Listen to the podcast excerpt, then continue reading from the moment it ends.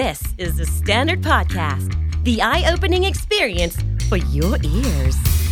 สวัสดีครับผมบิ๊กบุญและคุณกำลังฟังคำนี้ดี Podcast สะสมศัพท์กันวลนิดภาษาอังกฤษแข็งแรง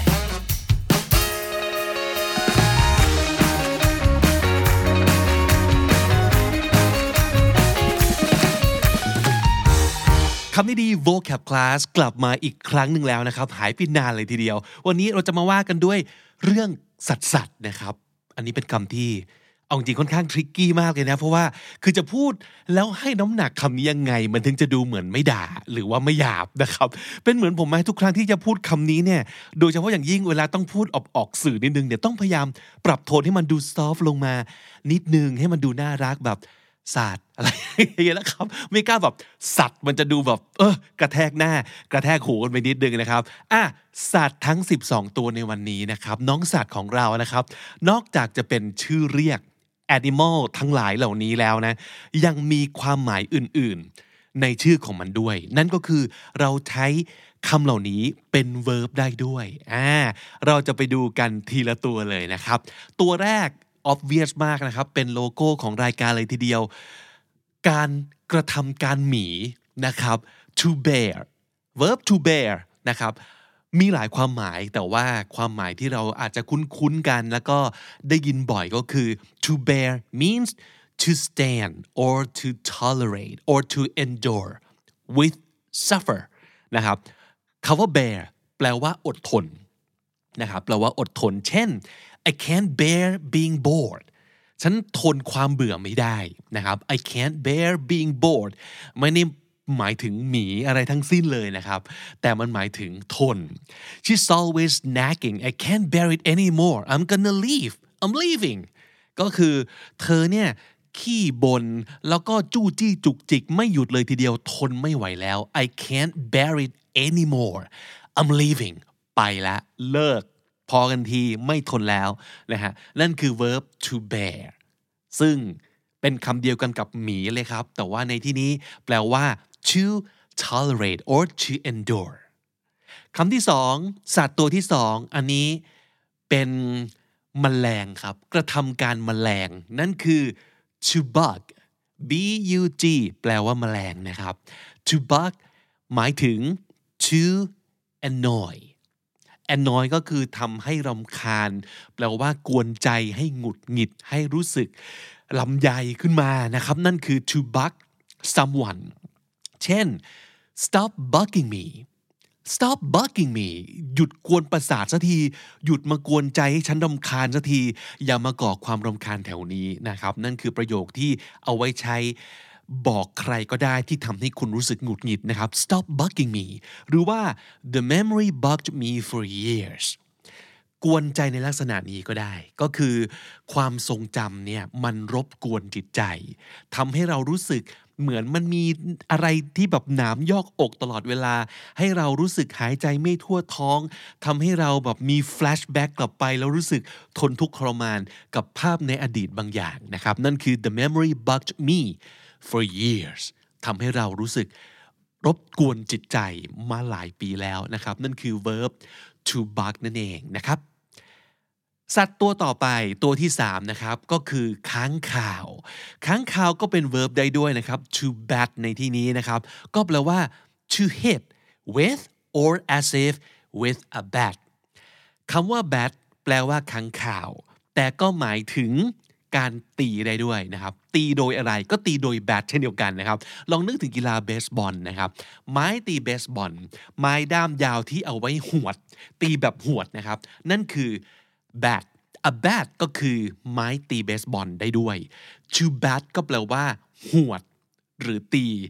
ด้วยไม้เบสบอลหรืออะไรที่คล้ายๆนะครับนอกจากนั้นมันยังมีสำนวนเช่น bat an idea aroundนะครับ bat an idea around ก็แปลว่า to discuss or to consider at length ก็คือพูดคุยกันถึงเรื่องอะไรสักเรื่องหนึ่งเป็นการถกกันไปถกกันมาพิจารณากันไปมาถึงหลายๆแง่มุมกันเป็นเวลายาวนานนะครับนั่นคือ to bat an idea around อีกสำนวนหนึ่งที่น่าสนใจก็คือ bat an eyelash bat an eyelash eyelash แปลว่าขนตา นะครับขนตาหนึ่งเส้นด้วยนะเพราะว่าถ้าสมมติเกิดเป็นขนตาหลายเส้นคือ eyelashes นะครับในที่นี้เป็นสำนวนคือ bat an eyelash มันแปลว่า display a subtle emotional reaction แทบจะไม่แสดงให้เห็นถึงปฏิกิริยาทางอารมณ์อะไรเลยนะครับก็คือไม่สะทกสถาน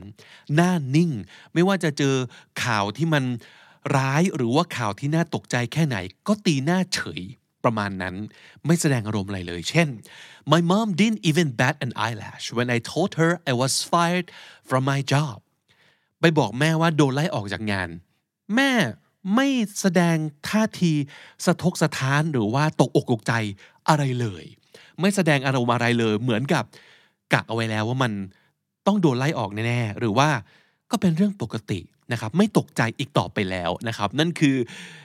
didn't even bat an eyelash เป็นสำนวนนะครับนั่นก็คือค้างคาวที่กลายมาเป็น verb ได้ด้วยนะครับอันต่อมาก็คือกระทำการเป็ดครับเป็ดก็เป็น verb ได้ด้วยจริงๆเคยพูดในรายการมาแล้วครั้งหนึ่งประมาณ สองสาม ครั้งที่ซ้ำไปนะครับเพราะจริงๆมันก็เป็นคำที่เจอได้เรื่อยๆในแบบหนังในซีรีส์อะไรอย่างนี้นะครับลองนึกถึงกริยาของการที่แบบเจอคนที่เราไม่อยากเจอหน้าแล้วเราก็หดตัวพลุบแวบหลบลงไปใต้โต๊ะหรือหลังกำแพงหรือหลังมุมตึกหรืออะไรก็ตามทีนะครับนั่นคือเรากระทำการดักครับคำว่า duck แปลว่า to avoid or to move your head quickly down to avoid someone or something แปลว่าหดหัวหรือว่าพลุบหัวหลบวุบลงไปข้างใต้อะไรสักอย่างหนึ่งนะครับเราอาจจะใช้เป็นคำเตือนเช่นสมมุติว่ากำลังเอ่อเดินเดินอยู่แล้วเพื่อนตัวสูงๆของเราเนี่ยหัวกำลังจะไปฟาดขอบประตูอยู่แล้วเราอาจจะบอกว่า duck นั่นก็แปลว่าเฮ้ยก้มหัวหลบนะครับหรือว่าเราอาจจะใช้ในประโยคอย่างเช่น he totally saw me and then he ducked how rudeคือเห็นชัดๆว่ามันก็เห็นว่าเราเดินมาแล้วมันก็ก้มหัวหลบทันทีเลยทำไมถึงหยาบคายขนาดนี้ทำไมทำตัวอย่างนี้รับไม่ได้นะครับ He totally saw me and he ducked What does it mean What's up with that นะครับ How rude หยาบคายที่สุดนั่นคือกริยาเป็ดครับ To duck อันต่อมาคือกริยาเหยี่ยว To hawk H A W K Hawk แปลว่าเหยี่ยวนะครับเหยี่ยวเนี่ยใช้เป็นคำกริยาได้ด้วยมันแปลว่าหาบเร่แผงลอยลองนึกถึงแม่ค้าที่แบบต้องต้องหอบหาบของไปขายอ่ะก็ต้องมีการกางแขนนิดนึงเหมือนกับเหยี่ยวนี่ผมคิดเอาเองนะไม่แน่ใจเหมือนกันแต่ว่ามันทำให้เราจำความหมายของศัพท์ได้เลยนะก็คือมันแปลว่า to sell goods in public places by calling out to people นะครับ to sell goods in public places ก็คือขายสินค้าในที่สาธารณะ by calling out to people เห็นภาพเลยว่ามันคือการแบบเร่เข้ามาเร่เข้ามาจ้าประมาณนั้นนะครับก็คือเป็นการขายของแบบหาบเร่แผงลอยโดยความหมายก็คือไม่ได้รับอนุญาตให้ตั้งแผงตรงนี้ไม่ได้จ่ายค่าที่ก็หาบไปตรงไหนหอบของไปตรงไหนก็ปูเสื่อหรือว่าวางแผงกลางแผงขายกันตรงนั้นนั่นคือ to hawk นะครับเช่น she was hawking flowers at the parking lot exit เธอตั้งแผงขายดอกไม้ตรงทางเข้าออกลานจอดรถอย่างนี้ประมาณประมาณนี้เป็นต้นนะครับหรืออีกความหมายหนึ่งก็คือ to try to persuade people to buy or accept something especially something of bad qualityก็คือเป็นการเร่ขายของที่วงเล็บว่าอาจจะไม่ค่อยดีเท่าไหร่แปลว่าอาจจะไม่ค่อยมีคนต้องการแล้วเราก็พยายามเร่ขายโดยหวังว่าจะมีคนซื้อไปนะครับเช่น he spent years hawking his book around published companies นะครับ he spent years hawking his book around publishing companies ก็แปลว่าเขาพยายามเอาต้นฉบับของเขาเนี่ยไปเร่ขายตามสำนักพิมพ์ต่างๆอ่าอย่างนี้เป็นต้นนะครับก็คือใช้ verb to hawk หรือว่า to เหยี่ยวได้ในกรณีนี้เช่นเดียวกันนะครับอันต่อมายังเป็นสัตว์ปีกอยู่นะครับก็คือ to นกยูงครับกระทำการนกยูงนึกออกไหมนกยูงมันทำอะไรกับหางของมันครับถ้าเกิดพูดถึงแบบ verb หนึ่งอย่างที่นกยูงจะทำมันคือการรำแพนหางใช่ไหมครับ verb to รำแพนนี้นะครับอ่ามันเป็นความหมายของ verb to peacock ในสำนวนนี้นะครับก็คือ making a proud display of oneself แปลว่า show off นั่นเองก็แปลว่าทำการแบบกลางหรือว่าอวดอ้างความสวยงามความร่ำรวยความอะไรสักอย่างด้วยความพอใจเหมือนกับนกยูงที่รำแพนหางแล้วก็เดินอวดไปทั่วนะครับนั่นคือ verb to peacock นะครับเช่น he was peacocking around in his expensive flashy outfit it was so ridiculous เขาก็เดินกลางอวดไปทั่วเลยนะครับ peacocking around in his expensive flashy outfit สวมเสื้อผ้าที่flashy คือฉูดฉาดแล้วก็ expensive เสื้อผ้าแบบหรูหราราคาแพงแล้วก็ฉูดฉาด it was so ridiculous ดูแบบหน้าขันสิ้นดีนะครับนั่นคือกริยา to peacock นั่นเองคำต่อมาก็คือคำว่า to หมูครับหมูก็กลายเป็น verb ได้ด้วยนะครับ to pick out ขอเติมเขาว่า out ต่อท้ายไปนิดนึงนะครับ to pick out แปลว่ากินแบบตะกรุมตะกรามหมู่มามเหมือนกับหมู to eat greedily นะครับ to eat greedily ก็คือกินอย่างหมู่มามเราอาจจะใช้ว่า hey stop picking out on chips already stop picking out on chips already อย่าเลิกตะกรุมตะกรามกินมันฝรั่งกรอบได้แล้วนะครับ stop picking out on chips already หรือว่าเราอาจจะบอกว่า I've just had a salad I've been picking out too much lately I've just had a salad ขอกินสลัดแค่หนึ่งที่ก็พอนะครับ I've been picking out too much lately หมูนี้เนี่ยกินเยอะมากจนเกินไปแล้วนะครับ I've been picking out too much lately lately คือหมู่นี้นะครับหรือเราอาจจะบอกว่า the food was free so I picked out the food was free so I picked out อาจจะเล่าถึงการที่เราไปงานไปปาร์ตี้ไปอีเวนต์อะไรสักอย่างหนึ่งแล้วก็ไปเจอว่าอาหารดีๆฟรีๆทั้งนั้นเลยก็เลยใส่ไม่ยั้งกินไม่ยั้งนะครับ the food was free so I picked out อันต่อมากลับมาที่สัตว์ปีกอีกครั้งหนึ่งนะครับแต่ว่าเติมคำว่า out ต่อท้ายไปด้วยเหมือนกับ pick out เมื่อสักครู่นี้นะครับนั่นคือ to chicken out to chicken out chicken ที่แปลว่าไก่นะครับคำว่า chicken เนี่ยถ้าสมมุติเกิดเราใช้เป็น adjective นะครับมันอาจจะหมายถึงขี้ขลาดหรือง่ายๆก็คือปอดนั่นเองนะครับไม่กล้าหรือว่ากลัวเพราะฉะนั้นใช้เป็น verb ความหมายเดียวกันเลยคือปอดครับว่าจะทำอะไรสักอย่างแล้วก็กลัวเปลี่ยนใจแล้วก็ไม่เอาแล้วนั่นคือ chicken out of something นะครับ to decide not to do something because you're afraid to decide not to do something because you're afraid เป็นต้นว่า he was going to ask her out but she chickened out at the last minute He was going to ask her out, but he chickened out at the last minute. ก็คือตอนแรกว่าจะไปขอชวนเธอเดทแล้วแต่ว่าในนาทีสุดท้ายก็เกิดปอดขึ้นมาแล้วก็เปลี่ยนใจนะครับนั่นคือ verb to chicken out. อันต่อมาหนูครับหนูในที่นี้ไม่ใช่ mouse แต่เป็น rat นะครับแล้วก็มี out ต่อท้ายเช่นเดียวกันก็คือ to rat someone outใช้เป็นฟอร์แมตนี้นะครับ to rat someone out ประโยคนี้แปลว่า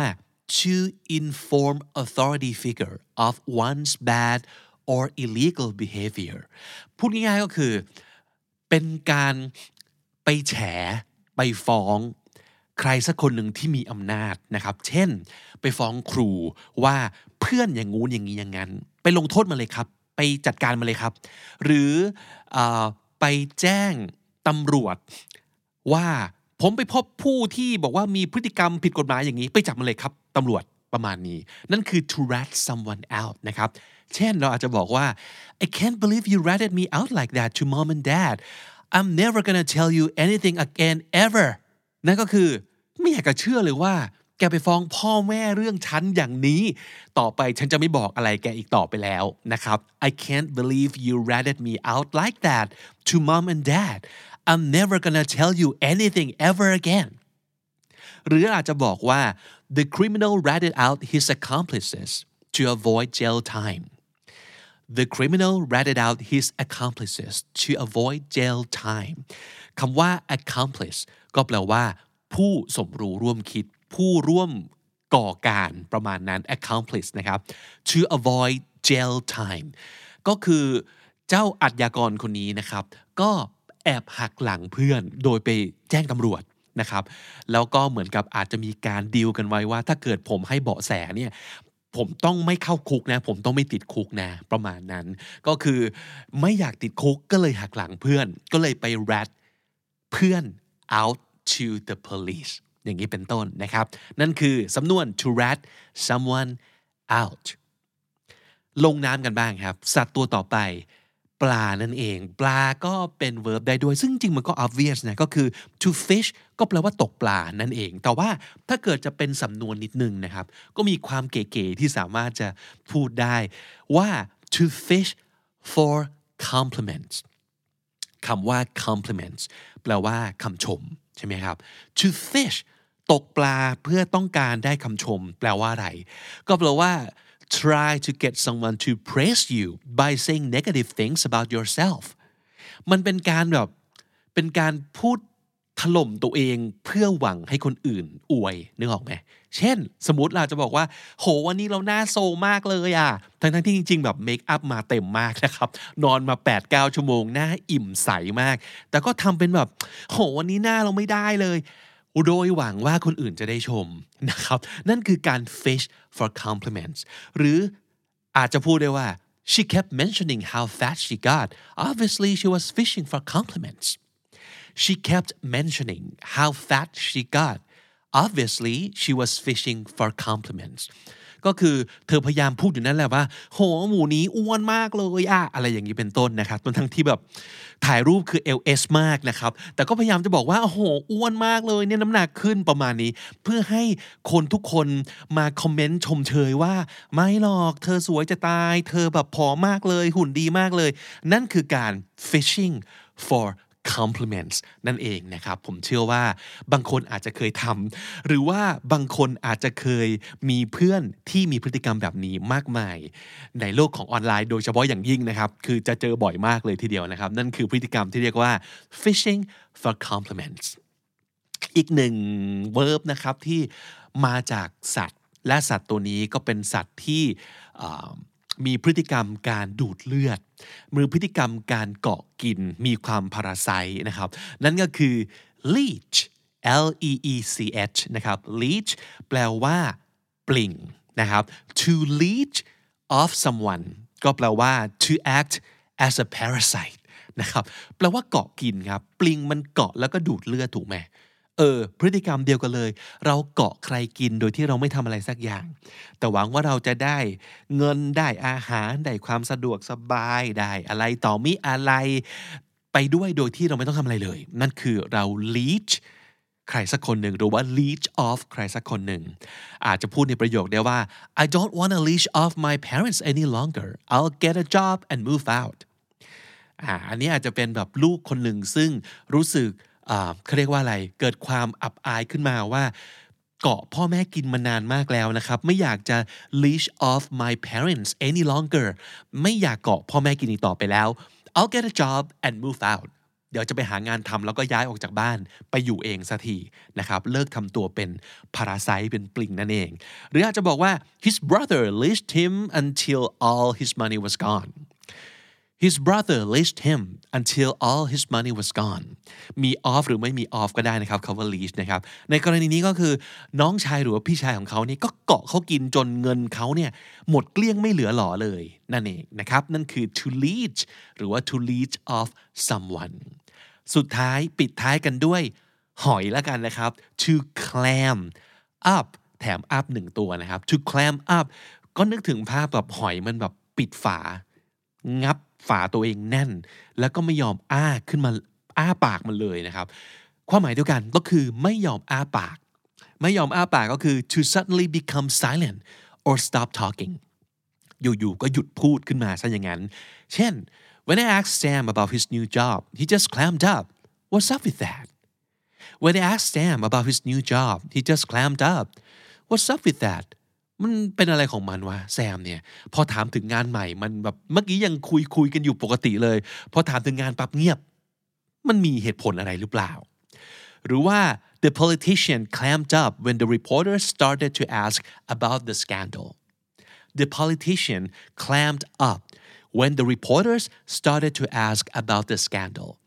นักการเมืองนะครับพอถูกผู้สื่อข่าวถามถึง scandal scandal ก็คือข่าวเฉานะเรื่องอื้อเฉาอะไรสักอย่างหนึ่งปั๊บนะครับจากเมื่อกี้พูดหาเสียงชอดถอดถอดเงียบเป็นเป่าสากเลยทีเดียวนะครับก็คือ clam up งับปากแน่นเหมือนกับหอยแล้วก็ไม่ยอมอ้าปากอีกเลยนะครับนั่นก็คือสิบสองสัตว์ที่กลายเป็น verb ที่เอามาฝากกันใน เค เอ็น ดี Vocab Class ในวันนี้ครับคุณผู้ฟังครับใครอยากได้ศัพท์สัตว์สัตว์เพิ่มเติมนะครับเป็นลักษณะสำนงสำนวนต่างๆผมเคยทำไปแล้วสองเอพิโซดนะครับย้อนกลับไปปีแรกของคำนี้ดีเลยนะครับเอพิโซดที่เก้าชื่อตอนว่าหมูหมากาไก่ศัพท์สำนวนสัตว์สัตว์ Part หนึ่งแล้วก็เอพิโซดที่ยี่สิบแปดนะครับช้างม้าวัวควายศัพท์สำนวนสัตว์สัตว์ Part สองเพราะฉะนั้นเราก็จะได้ศัพท์ที่เกี่ยวข้องกับ dog กับ pig กับ crow กับ chicken กับช้างคือ elephant ม้าคือ horse แล้วก็ cow แล้วก็ buffalo ด้วยนะครับลองไปย้อนกลับไปฟังกันได้นะครับเพื่อสะสมศัพท์เพิ่มเติมครับวันนี้ทบทวนอีกครั้งหนึ่งนะครับสัตว์สิบสองตัวที่กลายมาเป็น verb มีอะไรบ้าง to bear verb to bear ก็แปลว่าอดทนนะครับ bug verb to bug แมลงในที่นี้แปลว่าก่อกวนหรือว่าทำให้หงุดหงิดรำคาญใจ to bat ก็แปลว่าหวดด้วยไม้เบสบอลหรือว่าอะไรที่มันคล้ายๆกันนะครับ to duck แปลว่าก้มหลบหรือว่าหลบเลี่ยงนะครับ to hawk แปลว่าเร่ขายของครับ to peacock แปลว่ากลางแล้วก็อวดอ้างไปทั่ว to pick out แปลว่ากินอะไรอย่างตะกละตะกลาม to chicken out แปลว่าปอดหรือว่าขี้ขลาดแล้วก็ถอดใจเลิกทำสิ่งที่กะว่าจะทำเพราะว่าความขี้ขลาดครับ to rat someone out ก็คือไปแฉใครสักคนหนึ่งไปฟ้องใครสักคนหนึ่ง to fish for compliment ก็คือทำเป็นแกล้งด่าตัวเองเพื่อหวังให้คนอื่นชมครับ to leech off someone ก็คือเกาะใครสักคนกินแล้วก็สุดท้าย to clam up ก็คือเงียบกริบแล้วก็ไม่ยอมปริปากพูดอะไรสักอย่างหนึ่งและถ้าเกิดใครติดตามฟังคำนี้ดีพอดแคสต์มาตั้งแต่เอพิโซดแรกมาถึงวันนี้คุณจะได้สะสมศัพท์ไปแล้วทั้งหมดรวม ห้าพันสองร้อยสี่สิบสาม คำและสำนวนครับและนั่นก็คือคำนี้ดีประจำวันนี้นะครับฝากติดตามฟังรายการของเราได้ทาง Spotify Apple Podcast หรือว่าทุกที่ที่คุณฟัง podcast ได้เลยและสำหรับคนที่อยากติดตามบน YouTube นะครับเสิร์ชหา channel ใหม่ของเราได้นั่นคือ เค เอ็น ดี Studio เป็นช่องที่มีคอนเทนต์แล้วก็มีรายการที่เกี่ยวกับภาษาอังกฤษหรือว่าจัดเป็นภาษาอังกฤษให้คุณได้ฟังกันอย่างเต็มที่เลยนะครับแล้วก็ยังไงฝากกด subscribe ติดตามกันด้วยแล้วก็ฝากไลค์ฝากแชร์แต่ละเอพิโซดแต่ละวิดีโอของเราด้วยนะครับผมบิ๊กบุญวันนี้ไปก่อนครับแล้วก็อย่าลืมเข้ามาสะสมศัพท์กันทุกวันวันละนิดภาษาอังกฤษจะได้แข็งแรงสวัสดีครับ The Standard Podcast Eye Opening for Your Ears